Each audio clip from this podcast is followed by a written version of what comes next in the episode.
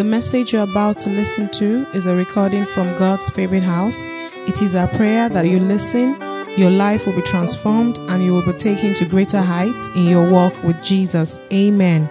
God bless you as you listen to this message. Someone's knocking at the door. Not unto us, not unto us, but unto thy name, O Lord, be glory, be power and dominion. We thank you, O God, for your presence. The Bible says glory and honor are in your presence.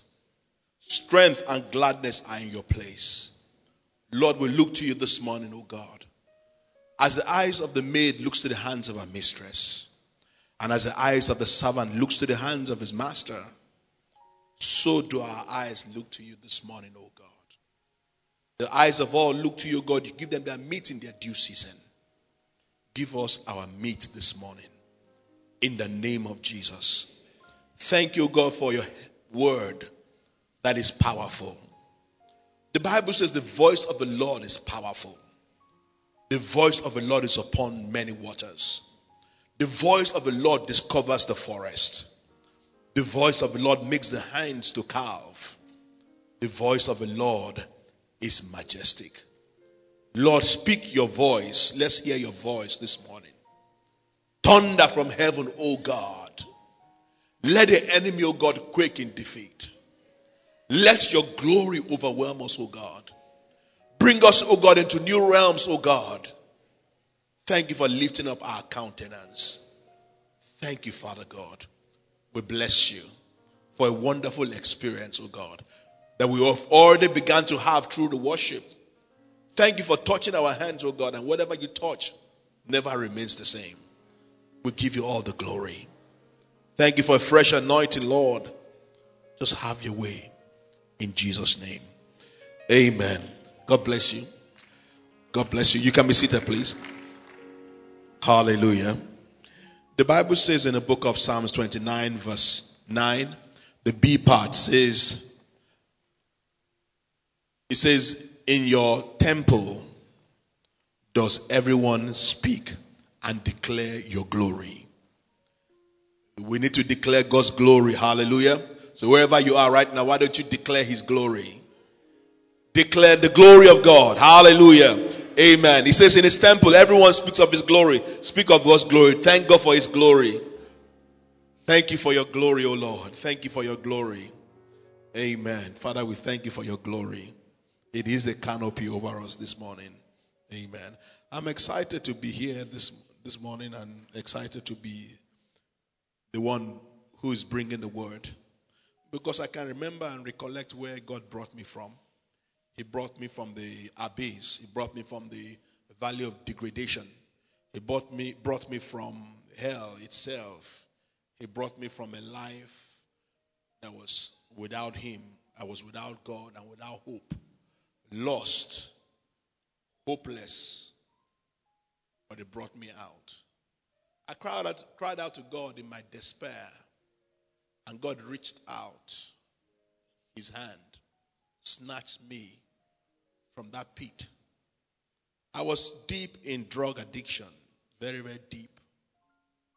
At a very, very young age, the enemy had tried to destroy my life. One accident after the other.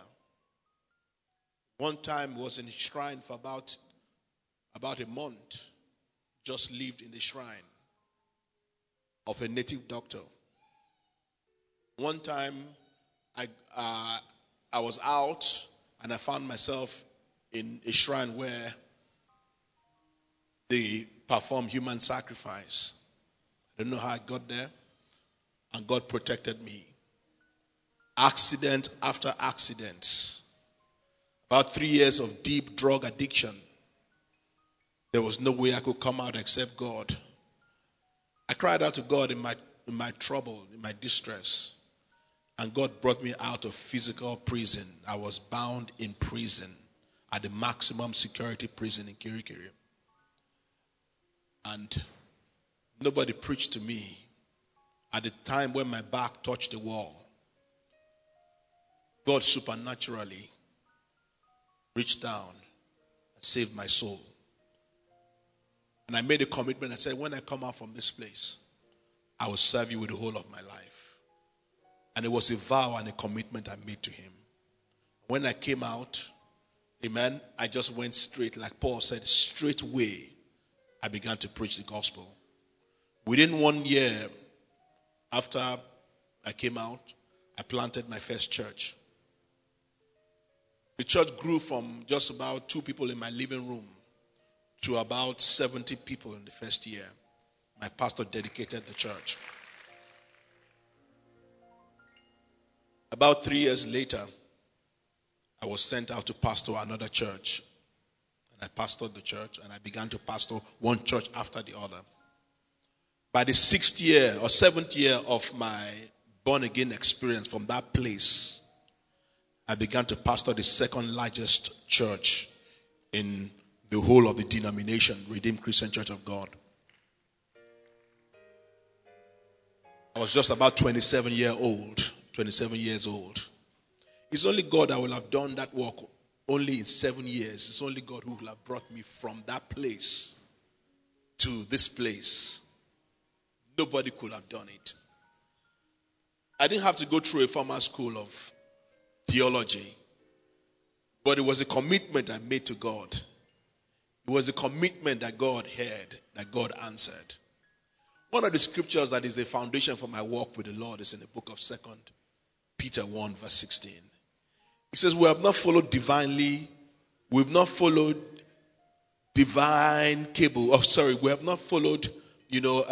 just statements, amen, but we are eyewitnesses of his majesty. We are not followers of, cunning devised fables, but we are eyewitnesses of his majesty. So whatever I'll share with you this morning, I'm not sharing with you from just scriptures. I'm sharing from my own experience. I remember in those days in school, people would say 1 times 1 is this, 1 times 2, 1 times 3, 1 times 4 is. People know it by rote. And that's how many pastors are, many people who preach the word. They just cram a lot of scriptures and pour it out.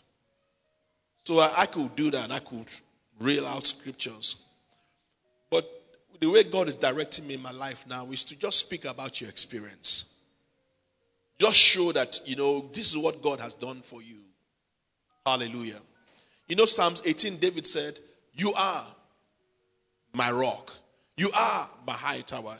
You are my bulwark. You are my strength. Now, it would have been okay and appropriate if he just said, you are my light, salvation, bulwark, high tower. It would have been okay. But emphasis sake, my,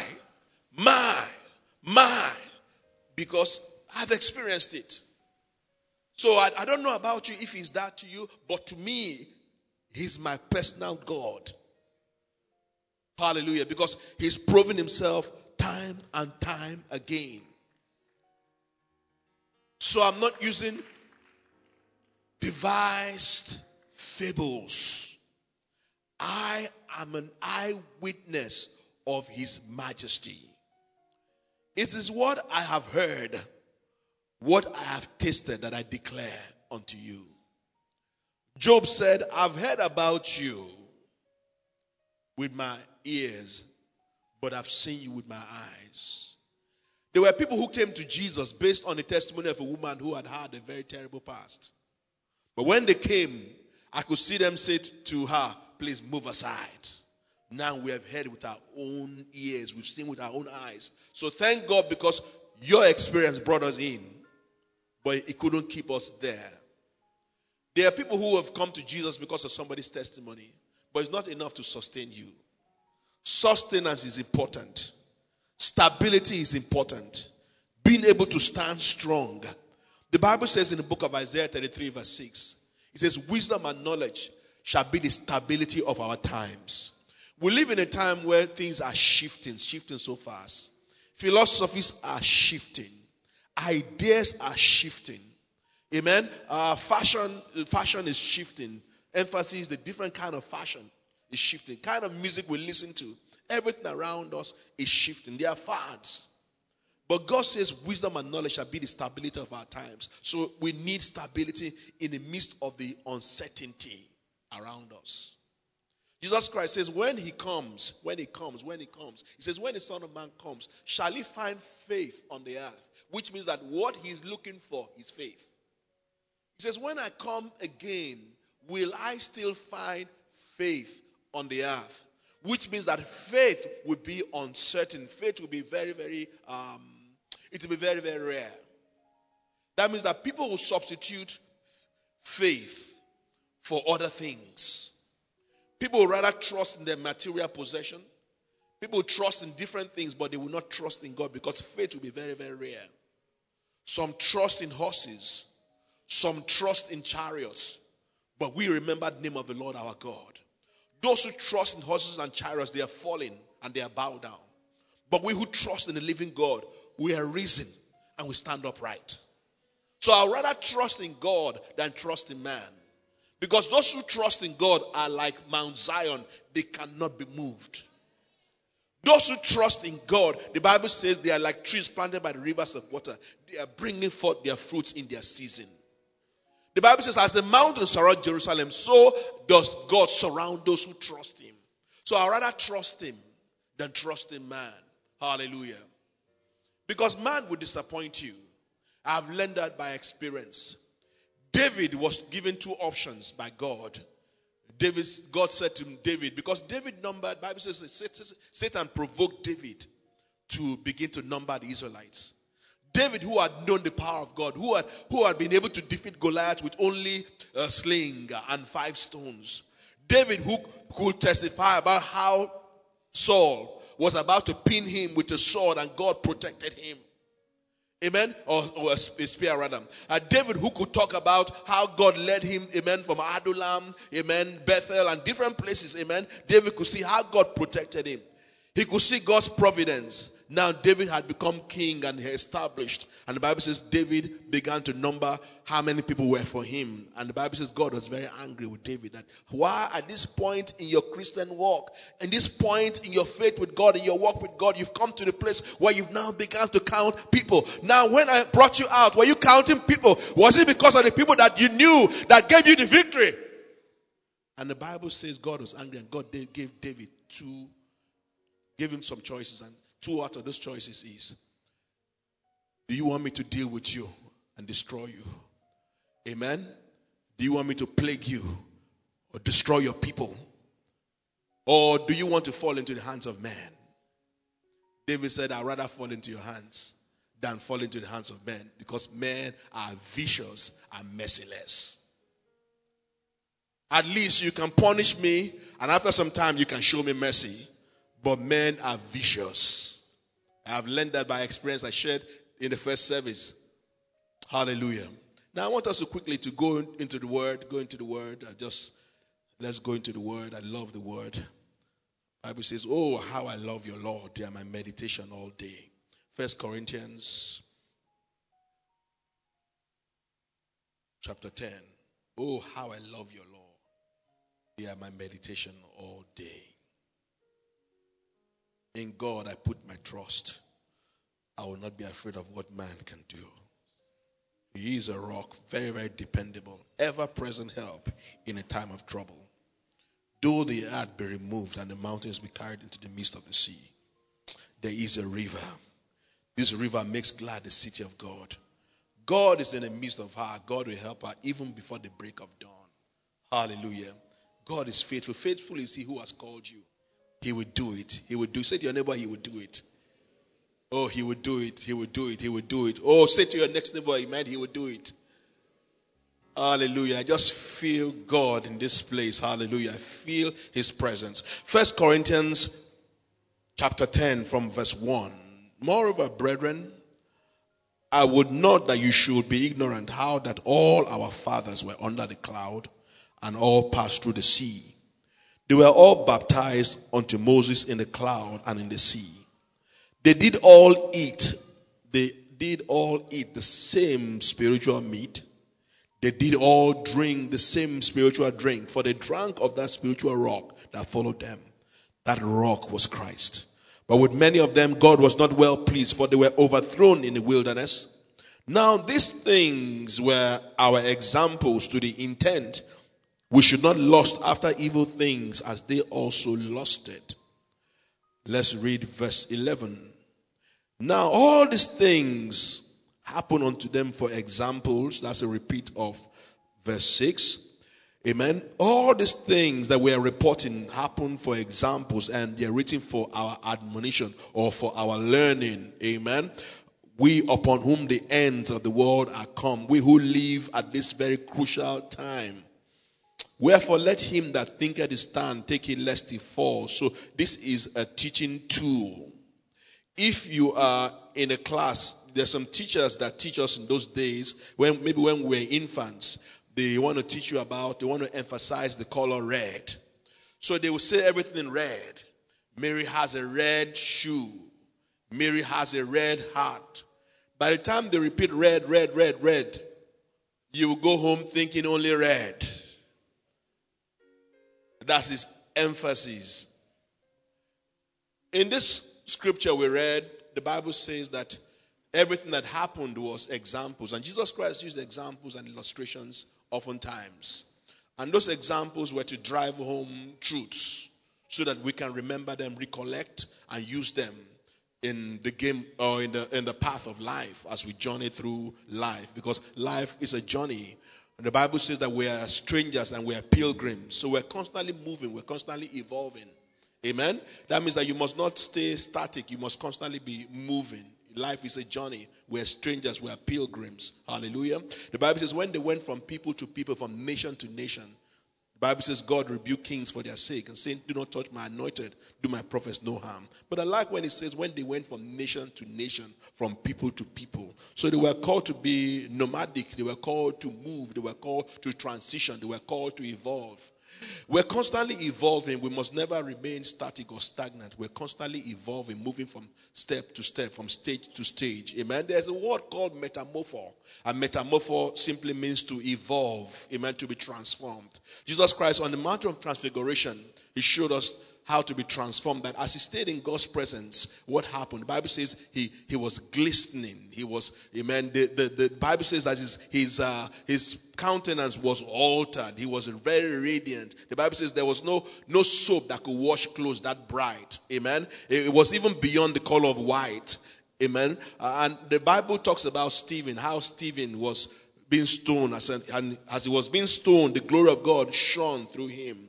So God is doing things today, amen, where he's shining his glory, he's radiating his glory through us. The Bible says where his workmanship created in Christ Jesus unto good works, which God has ordained before the world that we should walk in them. What does the word workmanship mean? Workmanship simply means that we are God's masterpiece. So God is crafting, God is speaking, God is evolving, God is doing things through us. Hallelujah. You see, our God can speak through any means. He can speak whatever way he wants to. Our God is in heaven. He has done whatever he has placed. He can use whatever means he wants to speak with, or use whatever method he wants to communicate his thoughts to. Amen. Through. Can you remember the story of a king called Cyrus? How many people have ever heard Cyrus? Man. You know, Cyrus was never saved, but Cyrus was the one who facilitated the building of the temple. Amen. And the empowering of the Israelites to go, the exiles, to go to Jerusalem to build the walls again and build the temple. But the Bible says that God said said concerning Cyrus, God introduced Cyrus to us. He said, thus saith the Lord to Cyrus, my anointed. Amen. Even though he does not know me, but my right hand, I've held his right hand, and he would do this, he would do that. He does not know me, he's my anointed. So God can use whoever to be his anointed. If God chooses to use Boko Haram to be his anointed, he will do it. He can use whatever method, whichever way he can, because he's God. He's God all by himself. He does not need permission to be God. Hallelujah. Amen. He can use whatever method. He can use a donkey. He even said that if we cease to praise God, even stones will praise him. So I love this God, and you know, this God is a God that you can't confine him to methods. You can't confine God to methodology. You can't confine him to systems. You can't confine him to doctrines and to dogma. God is God. Hallelujah. And I'm happy to be serving a God who can do whatever he wants to do, move whichever way he wants to move. Sometimes it can be wind. While you're still trying to grasp the fact that he's wind, suddenly it becomes fire. While you're still trying to understand that it's fire, suddenly it becomes rain. Sometimes it becomes flood. You know, that's God. God is diverse. Hallelujah. That's the God that you serve. God who's limitless. Limitless. Amen? You can't measure him. You can't wrap your arms around him. He's limitless. Hallelujah. The Bible talks about his surpassing riches. Paul said somewhere in the book of Ephesians, he said that I'm praying that I would understand the surpassing riches. He said that, you know, they are so rich that even in the wars to come, we'll still be trying to figure out the surpassing riches of his grace, the surpassing riches of his kindness, of his mercy. It's so rich that it's unsearchable, it's surpassing, it's exceeding.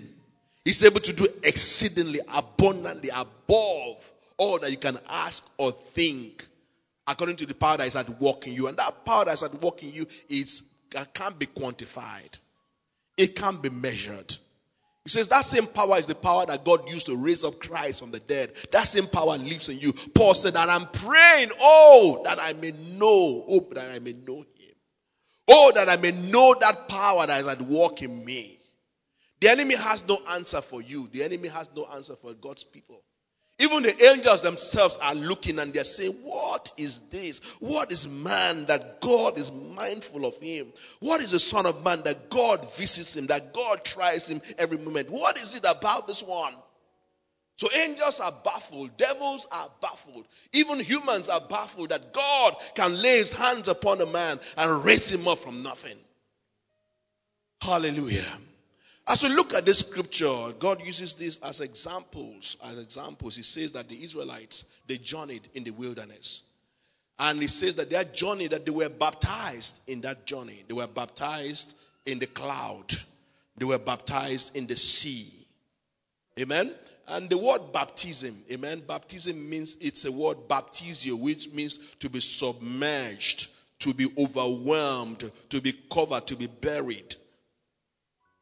So there are different kinds of baptisms because baptism is a doctrine. And doctrines means that you must follow it. You must adhere to them. The Bible says that they follow the apostles' doctrine. The doctrine, amen, is important. The doctrine is like saying that this is what we believe. God says that there are fundamental doctrines that we cannot move away from. That we must first of all master them before we move on to the next level. And the fundamental doctrines of our Christian faith, Hebrews 6 verse 1 says, let us move on to perfection. But first of all, let us lay the foundation of repentance from dead works, faith towards God, eternal judgment, amen, and laying on of hands, resurrection from the dead, and doctrine of baptisms. Let me just digress for just a minute. I like when the Bible talks about the gifts of the Spirit, and it said the gifts of healing. Now the other gifts are one, the singular gift of speaking in tongues, prophecy, but gifts of healing, which means that there are different kinds of gifts of healing. Somebody can be used in the area of eyes popping out. He might not have the gift of the lame walking or heal the lame walking. So there are different gifts. In the same way, baptism, there are different kinds of baptism. But all of them simply means to be immersed, to be submerged. Now, in those days when we were in school, we had, these boiling rings that we attached to our buckets. And when we were boarding house. And really, they tell you, do not submerge, do not baptize, or do not submerge in water. Which simply means do not baptize it. Amen? Because it might be dangerous to you. So to be baptized means to be overwhelmed. So there are different kinds of baptism. One of them is water baptism, which God instructs us. For John the Baptist to center his message around water baptism, that means that he was very, very important. He says, repent and be baptized. That was his message. And based on that, the Bible says that people were coming from the north, south, east, and west. He did not need billboards. He didn't need to advertise his church. But God began to just bring people from all around. Amen? And look at his message. His message was not conventional. He was cussing them out, so to speak. He was saying, you generation of vipers. But still they were coming. Hallelujah. He was saying, who warned you to flee from the wrath to come? Imagine what kind of church can grow with that kind of message. But still they were coming because they needed salvation. And you know, he was far away, amen? He was like, well, I don't know which place, but hinterland. But yet people were finding a way there because people were looking for truth. And there's a world out there that's looking for truth. You might not know, but they're craving for truth. If they see truth, if they see if they see something that is authentic, they will go for it. If they see something that is genuine, they will go for it. Now, there are so many fakes, so many imposters, but what the world needs today is truth. Hallelujah. You know, the Bible says that we should not be like wells without water. A well without water is, you know, when you go to a well and you think that you can get water, clean water, and there's no water in it, it's frustrating. Or when you wake up, you know, you come out and then the cloud, you know, the sky looks balmy. Amen. The clouds are gathering. And so you get yourself ready, your raincoat and all that. And yet it doesn't rain. It's frustrating too. Amen. And so the Bible says that there are people who are like wells without water. They are like the clouds that are gathering without rain. That's in the book of Peter. So the world is out there looking for water. But we must give them the water they need. The world is looking for rain. We must give them the rain that they need. In other words, there must be substance behind our claim. Everything that you believe, everything that you claim, everything that you say, you will be tested for it. If Abraham, the Bible says God said, Abraham, take your son, your only son whom you love. Your only son, emphasis, your only son whom you love. And take him to Mount Moriah. And after that experience, when God spoke and said, no, don't kill that child. And you say, Abraham. Many of us will have still killed that child because we'll have said, you know what, God told me to take my son there. So how can this God say, no way, no? He will have killed his son. But he knew God's voice. What makes our Christian experience powerful is that we know God's voice. We won't say, well, God said this to me, so because God can change it. Hallelujah. Amen. So that means that we live by the progressive word of God, by the proceeding word of God. God's word proceeds. Hallelujah. So, but Abraham, after taking his son there, and he didn't kill the boy because God now said, now I know that you love me indeed, because you now withheld your son. Which means that it was God testing him to see that indeed your claim true. Oh, I'm born again. Oh, yeah, you speak in tongues. Is your claim true? Because God will bring circumstances around you to show or to display if your claim is true. Some time back, I used to say this to my wife. You know, I was telling her, you know, this I've noticed in you. I don't like this. And my wife took me back years before when that same thing was so evident in my life and gave me and traced it to where I was. And you know what? I couldn't see anything anymore. Because that means I had not mastered that area. And it made me become less judgmental. Because the areas you think you have mastered, you might not have mastered it. Hallelujah. And the enemy fights you in the areas of your weakness, not in the areas of your strength. So it's important that you begin to perfect the areas of your weakness. That's why he says, let him that thinketh stand, take it lest he fall. So in my own experience right now, I'm less judgmental. I'm freer. So that's why I like this church. I like the pastor. I like the, you know, I wish I didn't bring my tie. I wish I didn't wear my tie. I wish I could go back home when I came to the church. I wish I could just drive back, you know, and just change. Amen. I wear my jeans or my shorts. So I like this free atmosphere. Hallelujah. Amen. Now, so I was talking about baptism. Water baptism is important.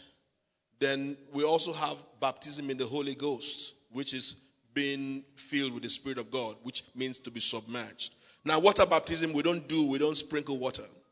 That's not baptism. That's not being submerged. We dip you in the water and we bring you out. Now there are all kinds of conflicting statements, whether it's baptize you in the name of the Father, Son, and the Holy Ghost, or baptize them in the name of Jesus. It doesn't really matter about that. Amen. Let's move beyond that. Let's not split hairs. Now, but when it comes to Holy Ghost baptism, it's still the same principle of you being overwhelmed with the Holy Spirit, with the evidence in speaking with other tongues. So if you are not speaking in tongues, if you're not baptized in the Holy Spirit with evidence in speaking in other tongues, you need to crave for it. You need to ask for it. And if you ask for it, it's yours. Because the Bible says in Acts 2 verse 38, it says, repent. You shall receive the gift of the Holy Ghost. This promise is for you. It's for your children. It's for as many as the Lord our God shall call. So don't say, well, my own gift is not speaking in tongues, but I'm filled with the Holy Spirit, but that's not my gift. No, every single person that is born again should have the experience. Now, you can see there are people who pay lots of money. They've fulfilled many of their fantasies. They've bought yachts. They have bought Ferraris. They've seen all this, but they are now tired. They say, I want to go to the moon. So they pay maybe $1 million to go to the moon. But even though it's for a few minutes experience, but you know what? They have to dress appropriately for where they're going. Amen? They would do some simulation first of all before they go there. In the same way, you cannot operate in this life without the suit on. The suit of the Holy Ghost. Because this is what is built for. It's built for this terrain. The gift of the Holy Spirit is built for our terrain, this world that we live in now. Because there are so many things happening. You can't send your children out to school without filling them with the Holy Ghost, because what they see there is different. You can't even go out, on your business pursuit without being filled with the Holy Ghost, because you don't know what the other man has. There are people who are dedicated to their Hare Krishna, to their Mohammed, to different things, to Buddha. Amen. And we Christians say, as the Spirit leads. It's a cop-out. We need to be able to stand toe-to-toe with them. We need to be confrontational. The church is confrontational. The church was meant to be confrontational. The Bible says, whatever a man is overcome of, the same is he brought in bondage to. The church must be confrontational. John the Baptist was confrontational. You need to confront the status quo. Confront the system. Confront the powers that be. Because you have God's power on the inside of you. The Bible says, how come you err, not knowing the scriptures, not the power of God? In the scriptures, that's where God's power is. So if you digest the scriptures, if you eat the scriptures, you have God's power living and resident within you. Hallelujah. So you need to be filled with Holy Ghost. Now let's move on. There is a baptism called baptism by fire. Just as a Christian needs to be baptized in water, needs to be baptized in the Holy Spirit, he has to, whether he likes it or not, it is incumbent on him that he has to be baptized by fire. That is the one that we don't want anything to do with. And I want to read this scripture to you, amen? The book of Matthew 20.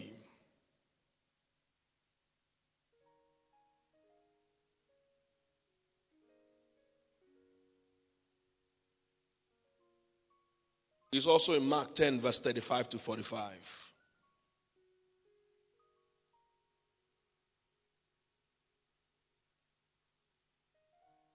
Actually, let me read it. Mark 10, verse 35. It's the same thing, but I think I like it the way it is here. Hallelujah.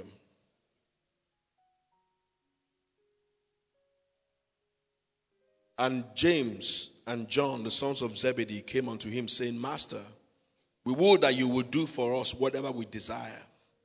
And he said unto them, What do you want that I should do for you? And they said unto him, Grant unto us that we may sit one on your right hand and the other on your left hand in your glory. And Jesus said unto them, You know not what you are asking for. Can you drink of the cup that I shall drink of? Can you be baptized with the baptism that I shall be baptized with? And they said unto him, We can. And Jesus said unto them, Well, you don't have a choice in this matter. You shall indeed drink of this cup. You don't have a choice in this matter.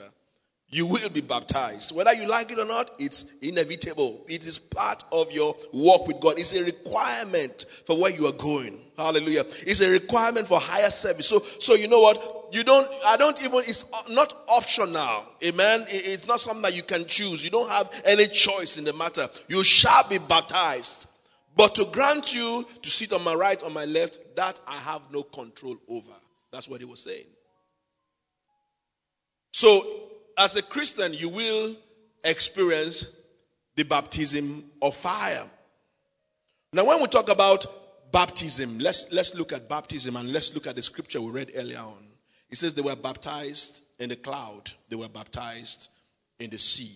So, which means that as they journeyed, the cloud that covered them, that overwhelmed them, was God's protection.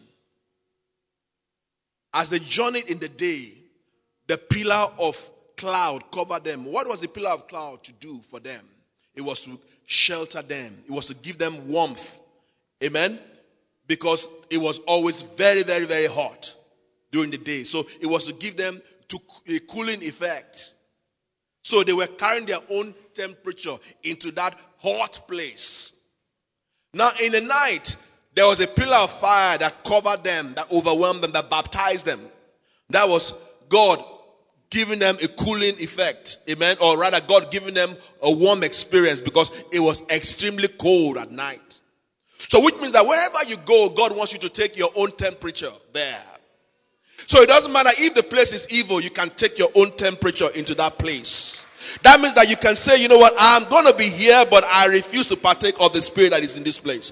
That is what Daniel did. Daniel went into Babylon. Babylon was the place where the new age mentality, the new age mindset, the headquarters of the new age was. Amen. And the king's palace is always the worst place because it's the center itself. But Daniel said, I will be in this Babylon. I will be in this place, but I refuse to eat the food of Babylon. I refuse to think like Babylonians. I refuse the system of the Babylonians. I will be here.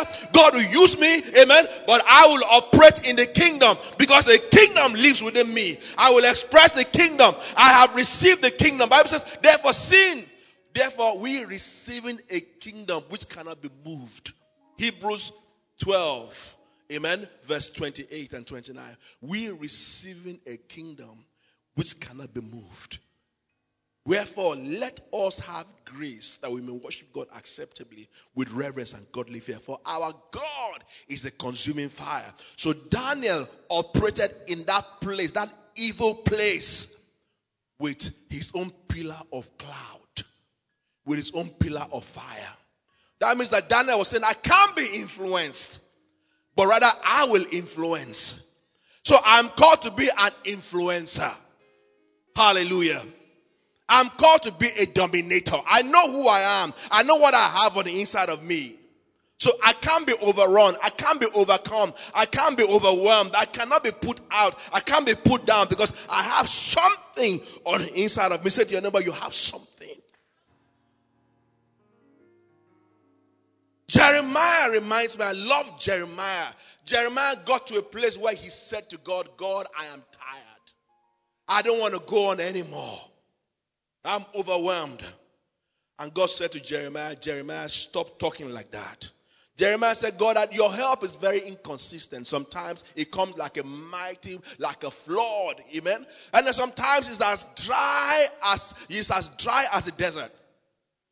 Lord, I don't want to speak anymore. And God said to Jeremiah, Jeremiah, I've not called them to influence you. I've called you to influence them. If you cease talking like this, if you don't stop talking like this, I'll remove my words from your mouth and you'll cease to be my spokesman. That's the book of Jeremiah 15. So the bottom line is, I have not called them to dictate how far you go. That boss can't tell you that if you don't do this, he will sack you. He can't. It's not in his power. That lecturer can't say, if you don't sleep with me, then XYZ, you can't graduate. It's not in his power. Hallelujah. Your life is not hinged on anybody. Nobody can make a threat to you, amen, and it will come to pass. Who is it that seeth and it cometh to pass when God has not decreed it? It's what God has decreed that will come to pass. So I live by the unction from above. God is the one who says it, and when God says it, it's settled. Forever, oh God, your word is settled in heaven. Hallelujah.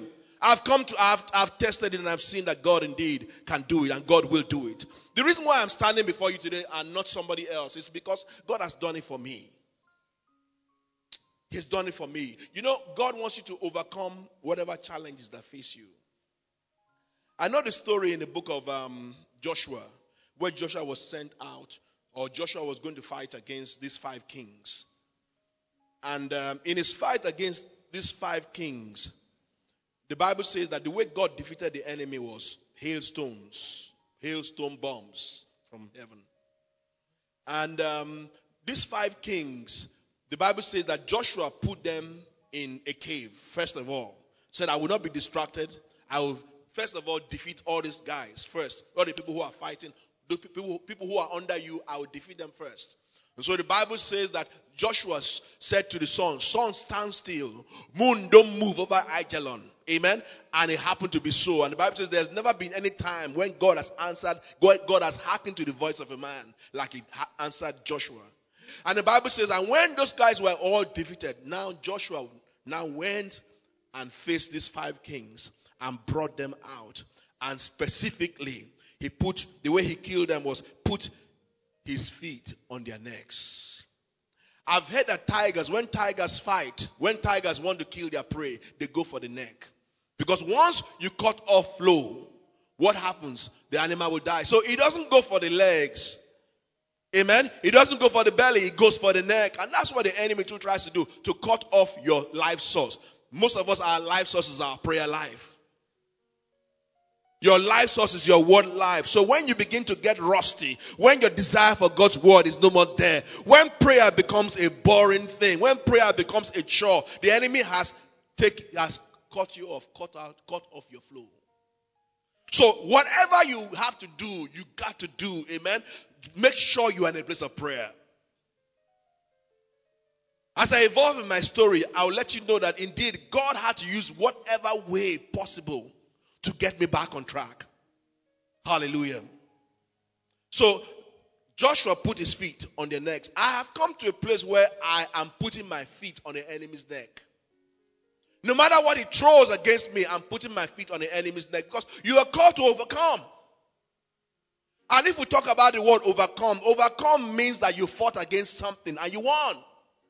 The Bible says they overcame the devil by the word of by the blood of the Lamb, by the word of their testimony, and by not loving their lives unto death, by not shrinking back even when death confronted them.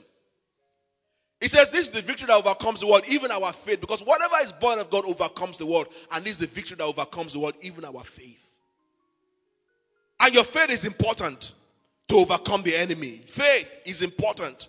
You've got to lift up that shield of faith to quench the fiery darts of the wicked one. You need faith to operate in this world today, because your faith will always overcome the enemy.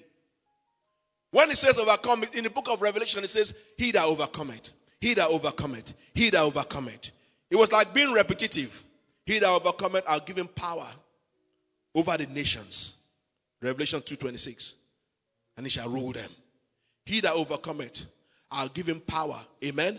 He will not be hurt of the second death. He that overcometh shall eat of the tree of life. He that overcometh, I will give him a new name. Why is he saying that over and over again? Because it is not easy to overcome. But overcoming is very deliberate. Overcoming is purposeful. It doesn't just come to you. There's nothing. Listen to me very well. There's nothing that is given to you. You've got to take it. Nothing is given to you. I'm saying it again, but you got to take it. Joshua's testimony, read Joshua 11. You see, Joshua took the hills. Joshua took the valleys. Joshua took this. He took that. He had to take, and they are repeating the word took, because you got to take it. This kingdom, for you to seize the kingdom, you got to take it by force. Because this kingdom is enjoying violent assault. And every share, like the Amplified Bible says, every share of this heavenly kingdom is sought for, is fought for, with most ardent zeal and intense exertion. The militant church, the church is coming for. the church that is error-free, the church that is militant, the church that is strong, that is without wrinkles, the church without spots, without blemish. That church must be militant. When we talk about militancy, we're talking about when you speak with militancy. Your voice is powerful. Your voice, resounds in the spirit. When the enemy hears your voice, he's afraid, because the Bible says the voice of the Lord is powerful. Amen. Bible says strangers shall be afraid out of their close places. They shall hear your voice and they shall submit themselves to you. Through your God we push down our enemies. Through your name we tread them under that rise up against us. Through our voice. When we talk about militancy, we're talking about your prayer life. You're not just praying and whispering. You don't just lie down on your bed and be praying. You got to rise up and pray. Pray with aggression. Pray like somebody who needs something from God. That widow who wanted something from God, she didn't just whisper. She said, "Avenge me, O God, of my adversaries." The way she prayed, the Bible says Jesus Christ said, "Wait, the way this woman is praying, she really needs something from God. She really, really, really needs something from God. Let's answer her." Jesus Christ says, "When the Son of Man comes, shall he find faith?" In other words, shall he find people who are still praying like this woman? Because the way she prayed showed that she had faith. So if you say you are a man of faith and you don't pray like that, then you don't really have any faith. Hallelujah. This militant church, when they worship God with militancy. They worship God with a roar. Because the kind of sound that comes from heaven, the Bible says it's like the pounding of many, many rivers. Pounding of many, many waters. It's like, it says, I heard a voice from heaven. It was like peals of thunder. How many people have gone to Niagara Falls before? Okay, I'm sure there are other falls around. Now, just imagine the pounding of many, many, many waterfalls. That's the kind of worship that goes on in heaven. And that's the kind of worship that God wants you to have. Paul and Silas, when they were in prison, the Bible says, they were not very courteous or very, very cultured people. The Bible says they prayed. They sang praises unto God. The rest of the prisoners heard them. Now, a lot of us will have said, let's be very, very considerate. We have neighbors. We have fellow prisoners, amen, who are sleeping. So let us be very, very considerate and act like cultured people. They didn't do that. The Bible says the rest of the prisoners heard them. It was that kind of praise that caused chains to be broken. That caused prison doors to be flung wide open. So when you begin to praise like that, amen, all the chains that the enemy has tried to wrap you around with, they are broken in Jesus' name. Those grave clothes that the enemy has tried to tie you up with, they are broken in the name of Jesus. Amen. The things that the enemy has tried to hold you down with, habits, mindsets, mentality, oppression, they'll be broken from you in the name of Jesus. Because the Bible says, oppression shall be far from you. You shall be established in righteousness. Terror shall not come near you. And that God will justify you. He that justified me is near. He will justify you. Now, I had my own baptism of fire a few years ago, which I just came out from. And I believe that's one of the things that God says I should share more now in this next few days. Because it was experiential for me. While I was going through it, it was not an easy experience at all. The Bible says every sacrifice shall be salted with fire. So every sacrifice we present to him, God says that he will receive it by fire. So if you say to God, God, my life is in your hands, that's a sacrifice. The Bible says that we are living sacrifices. That sacrifice that you offer to God, which is your life, God says that he will salt it with fire. So my own life, I could say, 23, 24 years ago, I said to God, God, use me. Whichever way you want to use me, Lord, use me. Amen. That my life is now in your hands. And we can sing all those songs, but there will be a time when indeed God will say, and now I really want to use you. And he will begin to take away the entrapments and things that you leaned on, which you never thought you were leaning on. But he will begin to take all those things away from you. He will take all those scaffolding, all those things that were crutches. He will take them away and say, really, indeed, do you really love me? He brought me to that point. We have a very thriving church in Boston. It used to be one of the most influential churches, pastored by an African. We had people from different nations who came. God's word to me when I traveled to America, when I left this 3,000-member church, was to go into my living room and start a church. But he told me when I was leaving that I've called you to be leader of the nations, head of the nations. And I didn't know how that scripture was going to come to pass. All I just knew was to take one step before the other. So we started our church in that city, and from my living room, we began to use different venues, hotels, and then eventually gave us this building. And the building was magnificent, a building we didn't work for. God says, I will give you things that you never worked for. He says, I will give you lands. I will give you houses, field, which you didn't fill. I will give you olive trees, vineyards planted, which you didn't plant. Amen. He says, I will give you the labors of the people. You shall inherit the labors of the people. I will give you the lands of the heathen.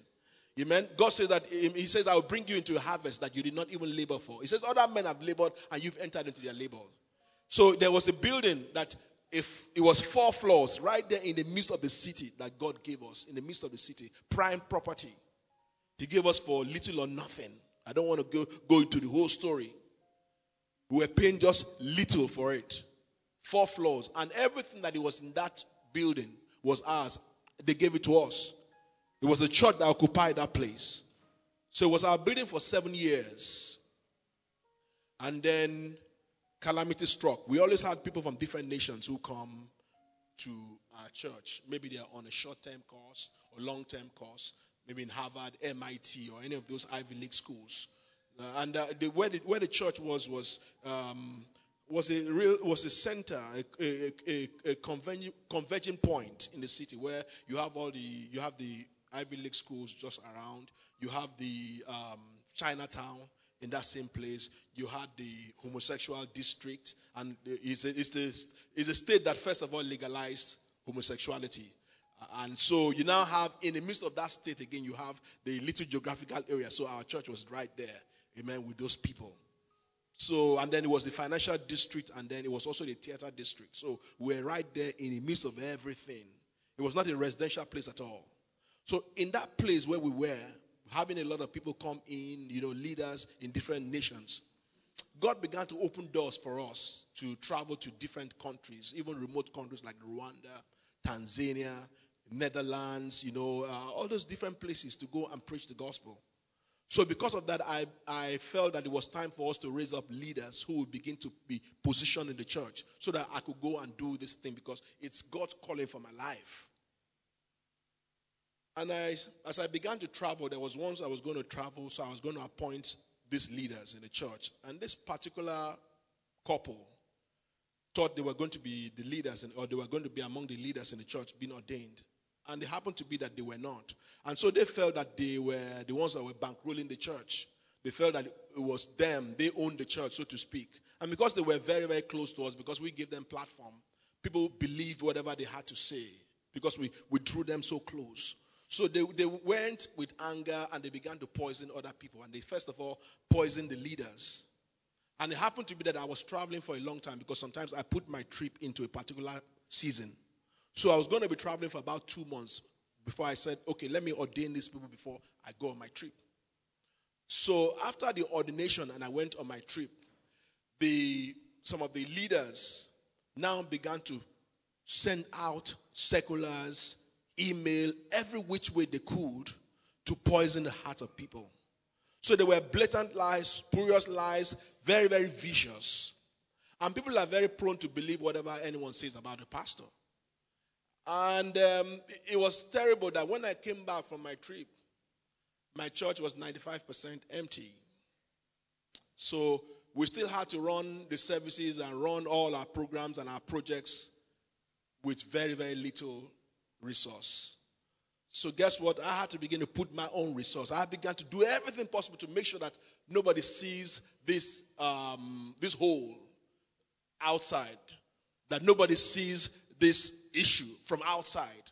So we were doing a lot of work of just patching it, just going through. But it was not easy because at the same time, my assets were at stake, my capitals, amen, different things that I had, everything was put into the work. I began to lose them one after the other.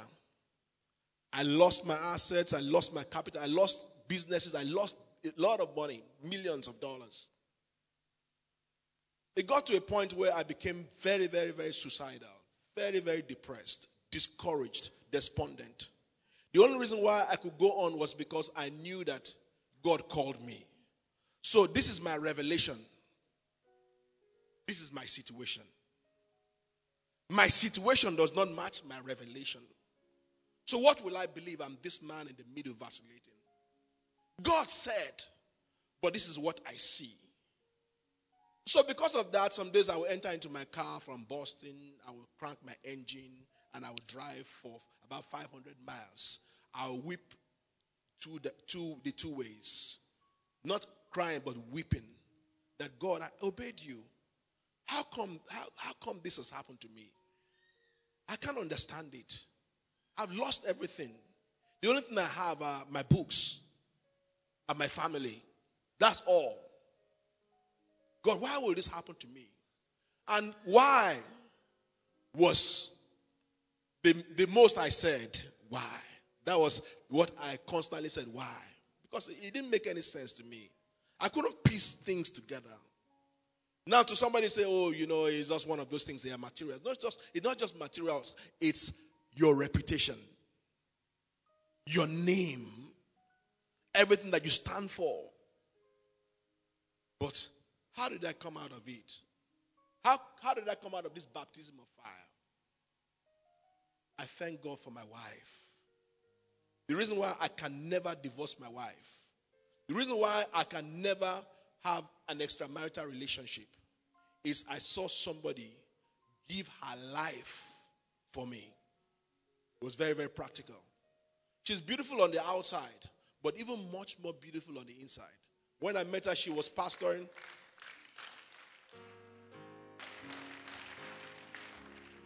Hallelujah. Pastor said president of Sovereign Army. She wasn't president. She was the pastor, the first pastor of the fellowship, the Sovereign Army, the fellowship of the Redeemed Christian Church of God in Unilag. Amen. They started it with about 5 to 10 people. And it grew within 1 year to 1,000 people. So I did not marry a pastor's wife. I married a pastor.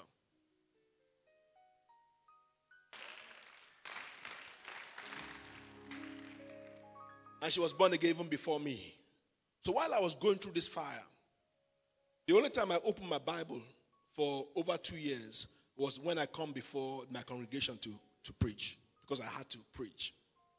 The only time I read my Bible, that was the only time I read my Bible. The only time I prayed, I didn't even pray before I blessed my food anymore. Prayer was something that was far, far behind me. Meanwhile, I was a man of prayer. But you can get so bogged down, so depressed, just despairing. Paul got to that place where he said in the book of 2 Corinthians 1, verse 8, he says, we will not fail to remind you of things that happened to us in Asia. How we were pressed above measure and beyond strength to the point where we despaired of life. But the bottom line says, but we felt this sentence of death in ourselves so that we don't trust in ourselves but trust in the living God who raises the dead. So the reason why, the aftermath was that I believed God and God raised me up. He raised me up from death, from hell. Because if I died in that position, I would have gone to hell. Now the Bible says in the book of Psalms 138, verse 8, David said, though I walk in the midst of trouble, he says, thou will revive me. He says, when I walk through, Isaiah said, when I walk through the fire, he's not talking about some fire thing. He said, when I walk through the fire, I am with you. You shall not be burnt. He says, when you pass through the river, rivers will not overwhelm you because I am with you. So I knew what it was to walk through the fire, because when you've lost everything, like a Job story, and you have nothing anymore, and then your friends, you call them and none of them wants to even reply your call. None of them wants to reach out to you. When nobody invites you to come and preach, where you become almost literally insignificant, inconsequential, where you just know that the only thing I can do is just walk with God, because sometimes all I just feel God do is not a single word, but just comfort. And somebody told me, your wilderness has lasted for too long, while I was going through it. But every day, my wife prayed for me. She'll pray. she saw me in that position. She said, well, the reason why I married you was because you were a man of God. But the very thing that makes you a man of God is gone. So what do I do in that position? Just some days you travel across continents for one full month, just praying, my husband, Lord help him. Some days she'll be without food for half of the year. For over 2 years, she didn't eat, just fasting and praying. I wasn't even fasting anymore. I used to normally fast for 40 days without food, 28 days, 21 days. It was normal. It's part of the system where I grew up in. It's part of what you ought to do. Some days, if I fasted till 12, it was as if, man, I was going to die. Bottom line, I was not interested in anything spiritual. I'd rather watch basketball. I'd rather watch soap operas than pray. Because God, I gave everything. I was married to the church. I was more devoted to the church than even my own family. Now, how can I be devoted to the church and then the church now turns its back on me? So it's disappointing. And many times I sacrificed my own family, even my own wife, for the church. So when the accusation came against me, it was more against her, just to cripple her. But she kept on praying for me. So if I say, how did I come out of it? It's not because I fasted or I prayed, I worshiped God, or I did. It was because somebody decided to stand the gap for me. She stood in the gap. She held the hand of God and she put her hand on me and prayed for me. Prayed me out of that situation. Prayed me out of that depression. Prayed me out of that suicidal spirit. Prayed me back into hope again. Prayed me back into strength again, where I can stand before you today, not as a casualty, not as a victim, but as a victor. Rise up on your feet. Can you stand up? Hallelujah. I want you to take somebody by the hand. I want you to pray for one person. I don't know what battle that person is fighting, but you can stand in the gap for that person. Maybe that person is going through his own baptism of fire right now. Or maybe he might go through it later. Or maybe he's just gone through it, so he needs to be resuscitated. He needs revival. He needs new life. Whichever position you are in of these three categories, I want you to pray for your neighbor or pray for that person right now. Let's pray. Take that as a project this morning.